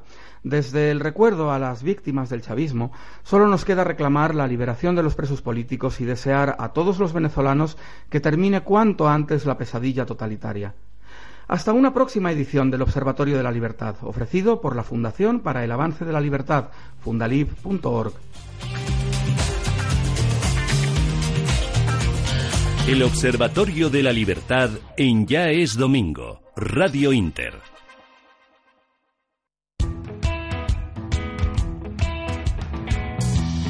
Pues como viene siendo tradición ya, un, el Observatorio de la Libertad, interesantísimo, interesantísimo y, y, y fascinante el trabajo, el trabajo en el que estáis haciendo, ese, ese activismo liberal que, que comentábamos, he de reconocer que comentábamos antes a micrófono cerrado, antes de empezar el programa, que el problema que tiene el libertarismo es que, es que mm, pretender competir con todos estos otros think tanks, todas estas organizaciones que están respaldadas por fondos públicos cuando el libertarismo, pues digamos sí. que va en, en, lleva, lleva en su A D N el, el no contar con fondos públicos, pues eh, parece una lucha de David contra Goliat. Es muy complicado porque además en España, por desgracia, no tenemos una cultura de donación para causas, eh, llamémosle ideológicas, aunque la palabra no nos guste mucho, como hay en otros países. En Estados Unidos, por ejemplo, y en parte del norte de Europa, pues hay una cultura de esto muchísimo mayor.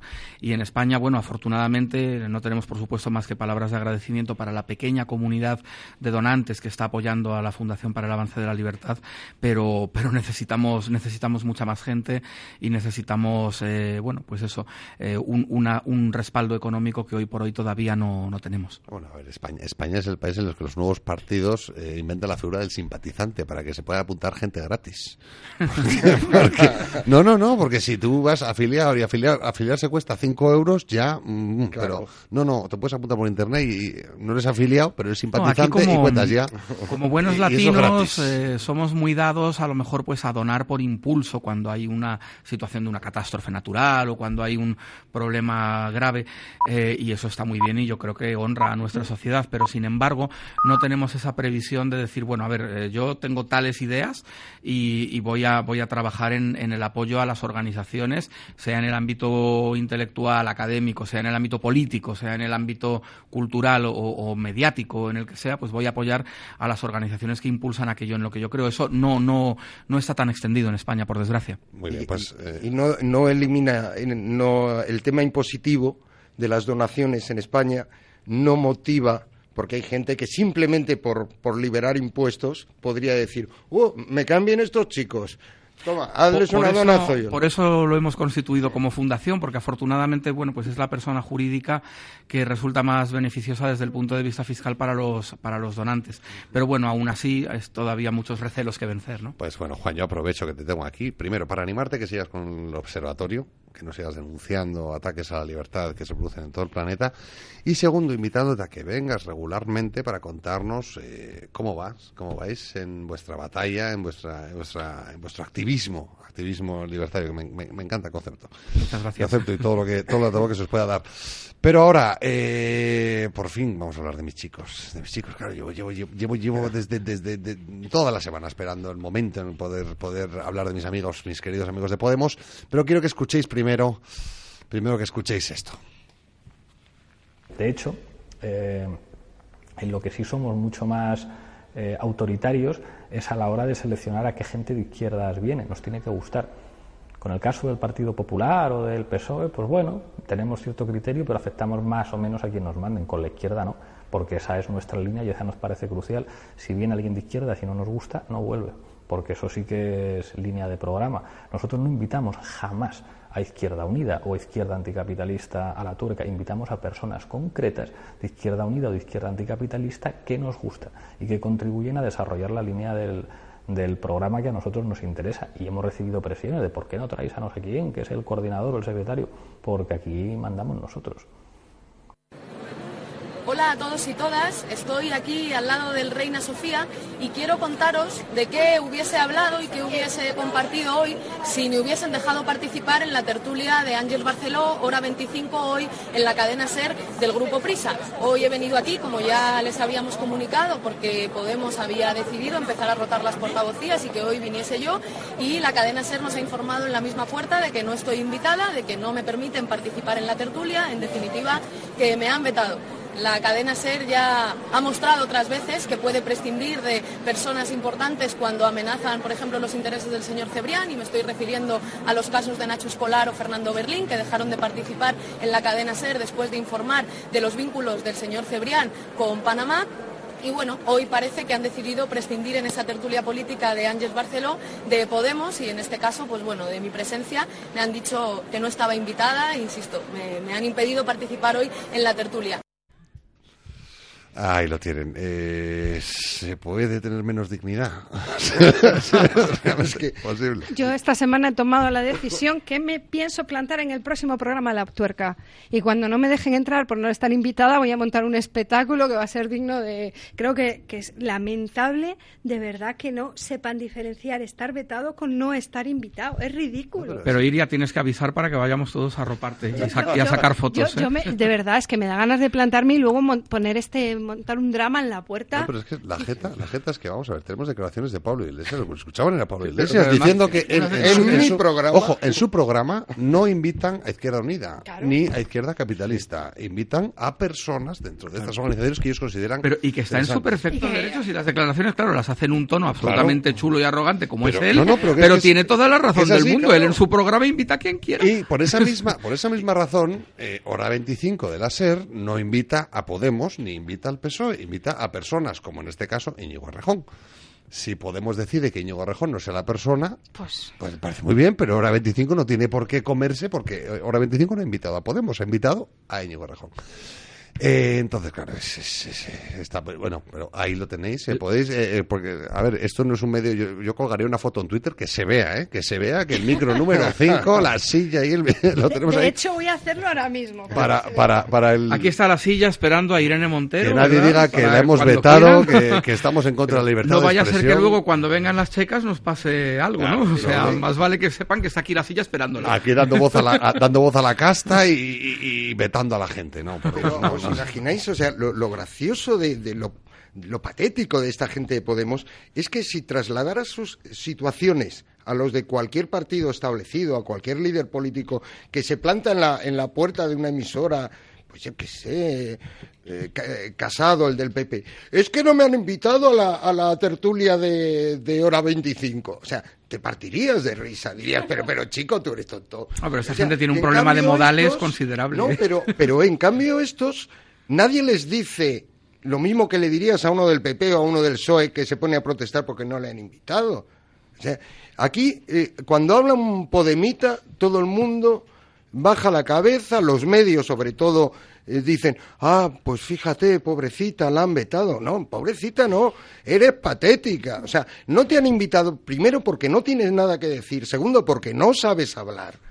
Primero, porque no deberías estar en el puesto que estás. Y si estás, es evidentemente por un favoritismo personal, porque ese partido, todo ese ámbito de círculos democráticos, se ha disuelto y al final es pura... decisión de los líderes, los que suben y los que bajan. No hay, es la democracia... Son, son unos maestros del agravio. Entonces ellos generan un, un agravio ficticio y después, eh, claro, la, la solución es la que ellos plantean. ¿Cuál es eh, la solución al agravio ficticio, por supuesto, de que los medios no les den cancha? Nacionalizar los medios, claro. Que al final es lo que desean, que los medios sean todos del Estado y entonces son ellos los que sí van a decidir quién puede hablar y quién no. Yo esta semana publiqué un artículo donde directamente, bueno, el título del artículo era Niñatos, porque es que la, la, sí, sí, la sensación bueno. que te da es de unos niños consentidos que nadie les ha enseñado un poquito de educación, que nadie les ha enseñado eh, las reglas mínimas de convivencia convivencia en la vida, que nadie les ha explicado que, que, que cuando, o sea, que para ir a un sitio te tienen que invitar, o sea, es un, un absurdo tan enorme. Es que estamos hablando de un nivel tan sí, bajo. Pero yo, yo lo que pasa, lo que pasa es que es que son unos niñatos y de mano yo me río el que más. Eh, como lo de la moción de censura ya ni te cuento, pero, pero, ojo, ojo, que es que me van puntadas sin hilo. Porque sí, hace mucha gracia lo de dónde van estos tíos montando así una moción de censura, pero claro, como dicen los periodistas buenos de ahora, eso es una carga explosiva en la línea de flotación del P S O E del carajo. Sí. O sea, lo de la moción de censura y montada como está montada, no, o sea, eh, para el P S O E es terminal. O sea, a Susana le, Díaz... Le, le dan la puntilla, pero es que yo pienso una cosa siempre, y quizás me pueda estar equivocando. Yo creo que en, en Podemos se dan dos tipos de personalidades y dos tipos de políticos. Los que están delante, que la mitad dan pena, es decir, Irene Montero, Ramón Espinar, gente que yo que dirijo una empresa no contrataría ni, vamos, ni que fuera el último candidato del mundo, porque es que es gente que la ves muy limitada y da la sensación de que sí deben de tener varios personajes ahí detrás que sí tienen capacidad política, porque el movimiento de la moción de censura, y yo debo decir que no estoy en desacuerdo con que se haga una moción de censura, pero hay que hacer las mociones de censura bien, proponiendo un candidato y habiendo hablado previamente con el resto de partidos. Pero la moción de censura, al final, ellos mismos saben que no les va a salir, pero saben que se van a llevar a, a lo que queda del P S O E por delante.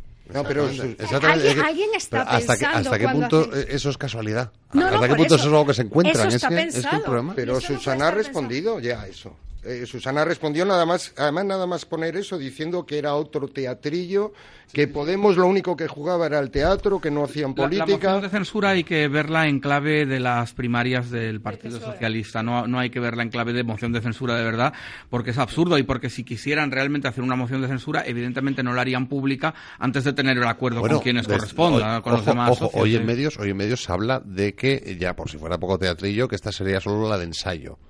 Ah, sí, sí, sí, sí, sí, no, no, no, no, que dependiendo de los resultados de las primarias del P S O E, si gana, si gana, es, es que me encanta leerlo como lo ponía en el Twitter, Pedro Sánchez, eh, ahí harían la, la segunda moción de censura ya en condiciones y presentando a Pedro Sánchez como, como candidato. Que por cierto, del, del lado de Susanas hay, hay preocupación, ¿eh? No están yendo las cosas tan suaves y tan bien como se prometían. Y... Pero eso es completamente lógico, porque es que el P S O E se, vamos, está abocado a que le pueda pasar lo que le ha pasado al PASOK griego, al Partido Socialdemócrata holandés, que se ha quedado creo que en un diez por ciento, sí, pero, una cosa así, y al Partido Socialista francés, que prácticamente está desaparecido. Mira, mira lo de y Cristina Seguí, este, eh, la de gente del P S O E, eh, de Pedro Sánchez, con quien... se están relacionando. Ya, pero la verdad es que, a ver, postura que están yo tomando? Que creo que no soy nada sospechoso de ser socialista, sino todo lo contrario.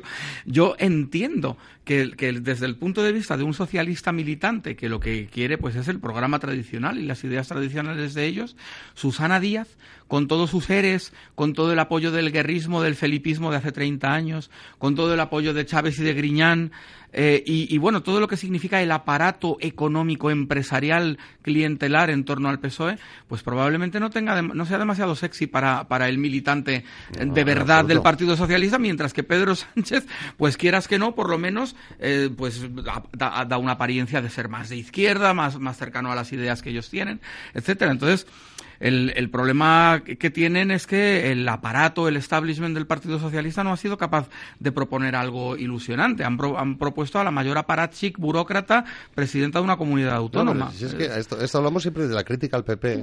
La, la derecha siempre se está tirando piedras en su propio tejado. Hablamos de la crítica al P P de que lo ha limitado toda la gestión. Hmm.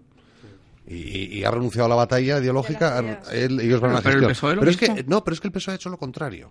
Es que el P S O E, cuando llega a Aznar y de repente eh, por el tema de la gestión ves que no tienes nada que hacer, pues entonces renuncian a tema de gestión, a tema económico, y a qué van a demonizar al P P, sí. A estigmatizar al P P. Y claro, cuando te tiras décadas con ese discurso, cuando todo el zapaterismo ha sido demonizar al P P, eh, pues entonces ¿quién es el único que está hablando por las bases? Pues Pedro Sánchez, que, que dice claro, no, claro. es no, y hay que, no tener... que es lo único que entiende el P S O E ahora mismo, es, es, es que cualquier, cualquier otro discurso no tiene nada que ver. O sea, y hay que tener en cuenta la idiosincrasia del pensamiento de izquierdas. Yo, que lo he dicho además en este programa mil veces, yo que vengo de una familia que está a la izquierda de la izquierda y que creo que entiendo bastante bien la forma de pensar, eh, igual que en el P P pueden caer casos y casos de corrupción que la gente no termina, la gente de izquierdas no termina de entender, que gran masa, o sea, gran parte de la masa de votantes del P P, aun con todo eso, van a seguir votando al P P. La idiosincrasia de los de las personas de izquierdas es muy diferente, y el, el El discurso de Susana Sánchez va totalmente en contra de su forma de ser. Ellos eh, tienen una mentalidad más... Susana Sánchez. Susana Sánchez, madre mía, qué mezcla acabo de hacer. Pensando en las dos a la vez. Estaba mezclando. Sí, es al final ellos eh, están eh, un poco pues adoctrinados en, en, en que su papel es ir a la contra del P P. Entonces, en el momento en que Pedro Sánchez, que era lo que quería decir, eh, se empeñó en el no es no, que no había mucho más detrás, pero al final en una posición fuerte, ese es el mensaje que ha calado en las bases. ¿Y cuál es el, el, el otro mensaje que ha, que ha calado? Que Susana Díaz ha dicho que sí a Rajoy. Desde ese, desde ese minuto... Pero fíjate qué interesante que... es lo que estás contando, porque yo creo que eso es algo extrapolable a todo el mundo occidental. Estamos viendo cómo se agota la socialdemocracia, que es tecnocrática y que es el establishment, es lo que hay, es el sistema, que parece que cualquier cosa que esté fuera de eso pues es una fricada o una ocurrencia. Y, y nos estamos dando cuenta de que mientras eso cae, la gente lo que quiere son referentes ideológicos. Entonces, la, la gente ya no está en clave de que me gestionen mejor o me gestionen peor. Quieren referentes ideológicos. Y como no se, como se están silenciando los, los referentes ideológicos que hay por el lado de Más Libertad, los únicos que se están promocionando son los referentes ideológicos totalitarios por el lado de Más Estado. Marine Le Pen o Pablo Iglesias. Y entonces lo estamos viendo incluso dentro de la primaria del, del P S O E. Pedro Sánchez es el referente ideológico para mucha gente de izquierda del P S O E, que quiere que el P S O E vuelva a resurgir, que ve que le está comiendo terreno Podemos, que por el otro lado lo que hay es la derecha, lo que ellos llaman la derecha, etcétera, etcétera.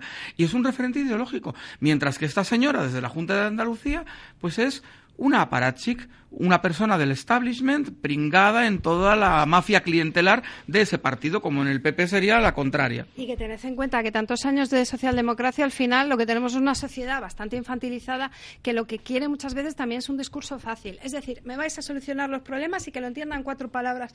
Pues yo recuerdo mucho, antes que hablabas de la situación o de los años treinta, yo a veces me planteo si saliese un Churchill eh, dándonos un discurso, pidiéndonos un esfuerzo, entre comillas, de guerra, hablando de sangre, de sudor y de lágrimas, ¿qué opinarían los votantes? Tendríamos yo creo... que ser británicos. Exacto, pero es que yo creo que nuestra sociedad infantilizada diría que no. Pero y si se... es que a, a día de hoy en España no cuela ni, ni el de la caña de pescar de Kennedy. O sea, a mí dámelo a calao y déjate de cañas y de Date historias. Cuenta de que Churchill, Churchill también dijo una cosa muy interesante, que es cada país tiene los gobernantes que se merece. Exacto.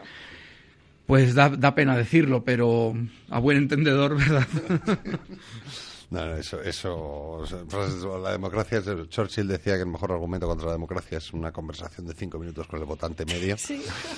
Y la verdad es que en España cada vez es un argumento más antidemocrático. Pero bueno, lo curioso es esto, que estábamos hablando de la moción de censura que plantea Podemos y inevitablemente terminamos en el P S O E.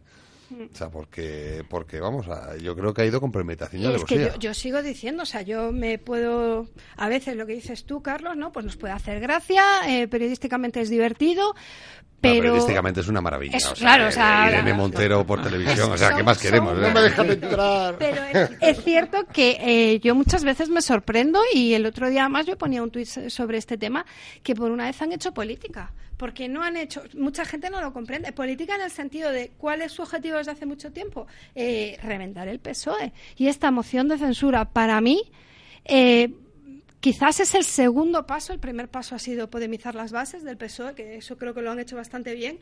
Esta es el... Y, y no sé si, no descarto que sea ya la puntilla, porque desde luego que está hecho a, a mala idea y está hecho... Podemizar sí, si no está... las bases del P S O E lo hizo el propio P S O E.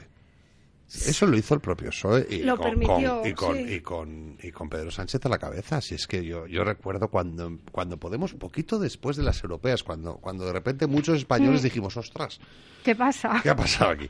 ¿Qué ha pasado aquí? Pues poco después de aquello, recuerdo a Nicolás Redondo, un tipo que aunque ideológicamente no estoy, es un, lo procuro escucharle porque es un tipo bastante sensato, que decía la frase que para mí ha resumido el fracaso de Pedro Sánchez. Decía, eh, si jugamos a Podemos, gana Podemos. Mm. Y el P S O E se dedicó a jugar a Podemos. y igual, a que, Podemos. Igual que se... Y se ha podido a las bases, pero que eso no es una medalla de, de, de Pablo Iglesias. O sea, es un demérito de... Yo creo, hablabais antes también del Partido Popular, y es que yo creo que a los dos partidos, tanto a P S O E como a Partido Popular, les pasa una cosa, ¿no? Y es que yo creo que están jugando ya a los al juego este de los Pokémon, pero están con reglas de la OCA. Y de verdad, de verdad bueno, os lo digo. Bueno. Es decir, creo que se han quedado, se han quedado, son eh, los dirigentes que tienen, los políticos que tienen, la mentalidad que tienen, se han quedado En, en, en la clave.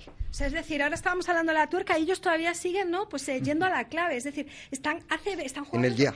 Claro, están, están jugando con reglas, están eh, viendo la sociedad eh, con el pensamiento de hace veinte o treinta años. Y es que la sociedad ha cambiado ciento ochenta grados. Es que estamos en unas nuevas eh, reglas de juego, estamos en una nueva sociedad y en un nuevo mundo. Entonces, creo que eso es un poco eh, lo que le ha pasado a, al P S O E y lo que le está pasando al P P. Sí, sí, no, sin duda alguna. Es decir, ellos no se han enterado de que ha habido una revolución tecnológica no, en, en las T I C, en la tecnología sí, de la sí. comunicación, en cómo se interrelaciona la gente, por ejemplo. Uh-huh. Eh, y ellos no se han dado cuenta, no, no están sabiendo ver ese agotamiento, esa, esa fatiga crónica que tiene ya la socialdemocracia como sistema, ¿no? La, la socialdemocracia entendida como el sistema generalizado, transpartito, que abarca pues al P S O E, al P P y a los partidos ciudadanos, uh-huh. a los partidos, a los tres grandes... a las tres grandes familias ideológicas de la posguerra mundial, liberales moderados, conservadores democristianos y socialdemócratas moderados también, que son los que han construido el noventa por ciento del mapa político en toda Europa occidental durante estos últimos setenta años, en España y Portugal desde, lo, desde el setenta y cinco, desde la caída de las, de las dictaduras, ¿no? Y, y, y eso está agotado completamente. Y ahí no hay referentes ideológicos, ahí hay referentes sistémicos, ahí te encuentras al típico eh, primer ministro democristiano o liberal o socialdemócrata europeo diciéndote no, no, no, es que hay que seguir votando a los partidos del sistema, hay que seguir votando al establishment porque todo lo demás es el abismo y es el populismo. No, hay más opciones. Hay más opciones, otra cosa es que se silencien. Por cierto, ah, no, no, digo. no, no, que yo decía sobre esto que estaba diciendo, yo es que no me imagino a Mariano Rajoy, de verdad, os lo digo, eh, planteando eh, un debate o entendiendo eh, pues el pensamiento de una persona de veinticinco años. Es que no me lo imagino, es que es un señor al que yo me imagino con su bolígrafo y su papel. Es el abuelito de Heidi. Exacto. Entonces, eh, cuando tú ves las, la, la, la mentalidad y las ideas, cuando viene, yo no, como dices tú, Juan, yo no soy sospechosa de ser de izquierda ni de volverme podemita, pero es que cuando a mí viene el Partido Popular a decirme, ¡uh, que viene Podemos! ¡Uh, que viene Podemos! ¡Vótanos! Eh, pese a todos los casos de corrupción, ¡vótanos! Pese claro, a la mediocridad. Claro, claro. Eh, yo, tengo, yo acabo de cumplir cuarenta años, tampoco soy joven, pero... pero... ¿Sabéis la cantidad de gente en el P P y el P S O E que sigue hablando de nuevas tecnologías? No, no, eh, a ver, sí. es muy ilustrativo. Sí. O sea, el término nuevas tecnologías es algo que utilizamos en los años noventa. Hablen de lo que noventa, hablen, cuando empezaba tal, y, y estamos en dos mil diecisiete. Claro, entonces... Que ya hablamos de T I C, de las tecnologías de la información. Son, son, son unos dinosaurios. Hablen de lo que hablan, Carlos. Ya estamos, ¿dónde quedó el término? Pues han, siguen han hablando de nuevas tecnologías. Han desconectado con la sociedad y sobre todo con los segmentos más jóvenes, porque son unos dinosaurios. Y el problema es lo que dice Iria. Es decir, ellos están diciendo que apoyes al sistema porque lo que hay fuera es peor y es malísimo. Eso no basta. Hace falta un referente ideológico. Un partido democristiano, conservador, liberal, clásico o socialista, socialdemócrata, debería tener la capacidad de ofrecerle a sus votantes un referente de valores, de principios, de ideas, de compromisos ideológicos desde su facción concreta de, del mapa político. No lo hacen. Están... están Eh, abdicando de esa función y re- regalándosela a los extremistas de izquierda y de derecha, es... a los populistas. Aquí, pero aquí, aquí tengo que ser puñetero. Es que eh, eh, estoy totalmente de acuerdo contigo, nos falta ese referente, pero entre que lo que tenemos es lo que hay, o sea, digamos, entre, entre, eh, lo, lo que tenemos es Rajoy o Pedro Sánchez y Pablo Iglesias, ¿qué otro discurso claro, queda? Una... Es que es decir, por favor, no, no dejéis el redil.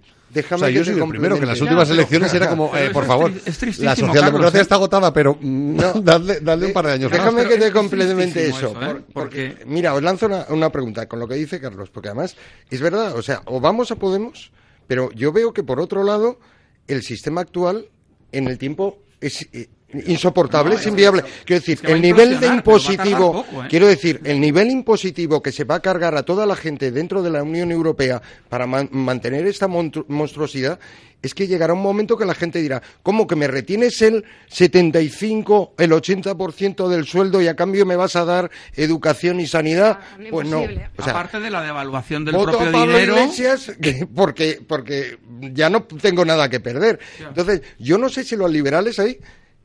Quiero decir, vamos hacia el abismo. De un camino o de otro, esto va a romper. No el abismo, pero sí hacia una ruptura.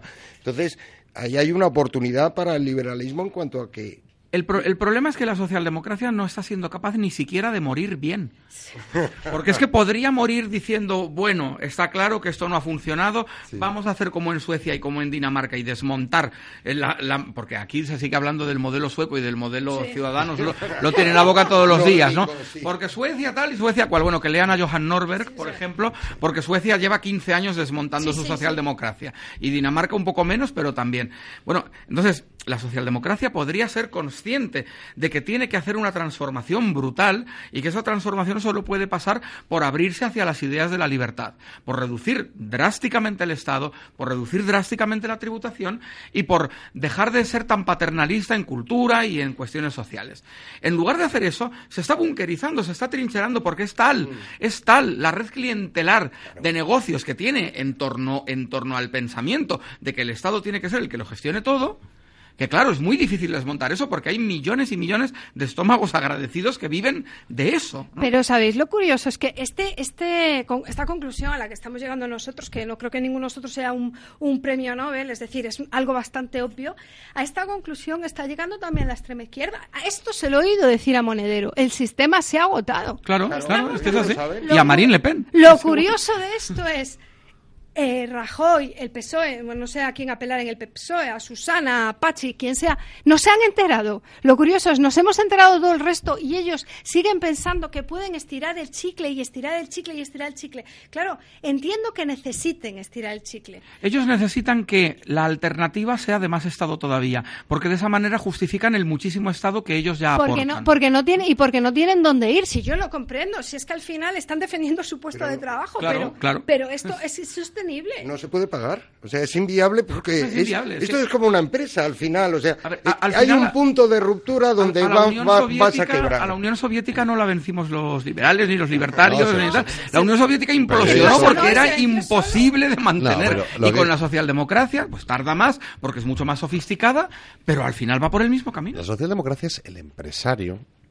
O sea, hay que entender que ellos están, ellos piensan en su chiringuito, no están pensando ni en España, ni en la Unión Europea, ni demás. Hay que pensar en ese empresario que hay muchos y que es comprensible, que ven que su empresa está en quiebra, está en quiebra técnica, que está perdiendo dinero y eh, hipoteca todo su patrimonio personal, se funde todos sus ahorros y, y antes antes de declarar la quiebra, pues eh, destroza todo el pat patrimonio personal y el de toda su familia. Sí. ¿Por qué? Porque no mm, sabe qué hacer, sino... O sea, no, no, porque antes que dejar que dejar esa empresa, mmm, sí, sí. o sea, él, él mientras, mientras tal, él, y, y se endeuda y se endeuda más y se endeuda más y el problema es ese, que ya no es que, que estén siguiendo con una cosa que no va a ninguna parte, no, es que, es que cada día que están, cada día que pasan nos están endeudando y más, y más, y más, y a día de sí. hoy si llega una opción liberal, digamos, eh, por, por arte de magia de la noche a la mañana, se encuentra con más de un billón de euros que hay que devolver. Más de un billón, pero es que si como tarde cinco años estaremos hablando probablemente de billón y cuarto. O... No, si es que lo primero que habría que liberalizar es el propio dinero, la claro. moneda. Eso es lo primero, urgente. Pero urgente, porque no podemos seguir con, con el Banco Central Europeo imprimiendo, imprimiendo a mansalva. Eso es una locura, nos hemos metido en una, en una espiral. La burbuja del dinero fiat ya ha llegado a un punto que no sabemos realmente lo que va a pasar. Yo el otro día veía, un, hablando de este tema, yo el otro día veía una tertulia... Me hizo gracia y no me hizo gracia. Donde, bueno, estaba hablando un podemita muy exaltado y tal, entonces vino, vino un señor del P P que le dijo como para callarle la vacuna. Mire, yo llevo, no sé si dijo, veinticinco años siendo entre senador y diputado. Y pensé, Dios mío, que eso te legitime para nada cuando debería darte vergüenza llevar veinticinco años sin más carrera profesional que haber sido diputado o senador. Es que es lamentable.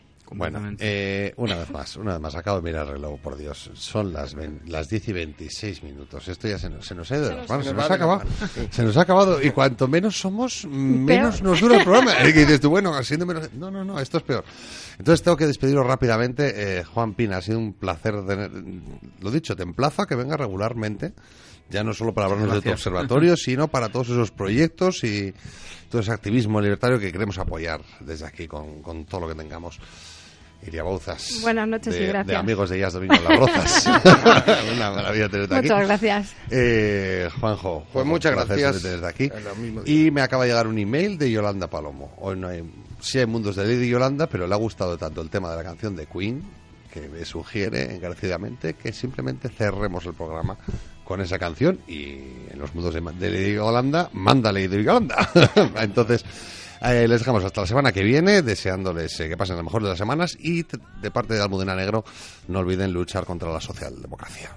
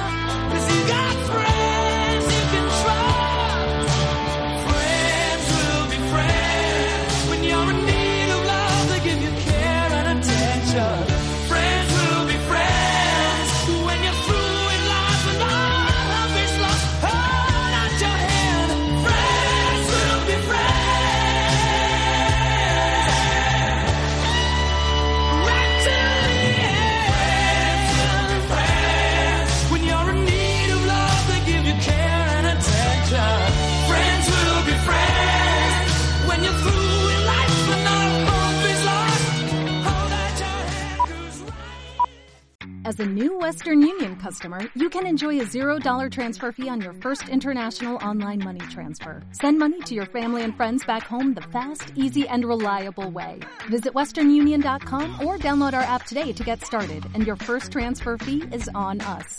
F X gains apply, not available for credit cards and transfers to Cuba. Services offered by Western Union Financial Services, Incorporated, and M L S nine zero six nine eight three, or Western Union International Services, L L C, and M L S nine zero six nine eight five.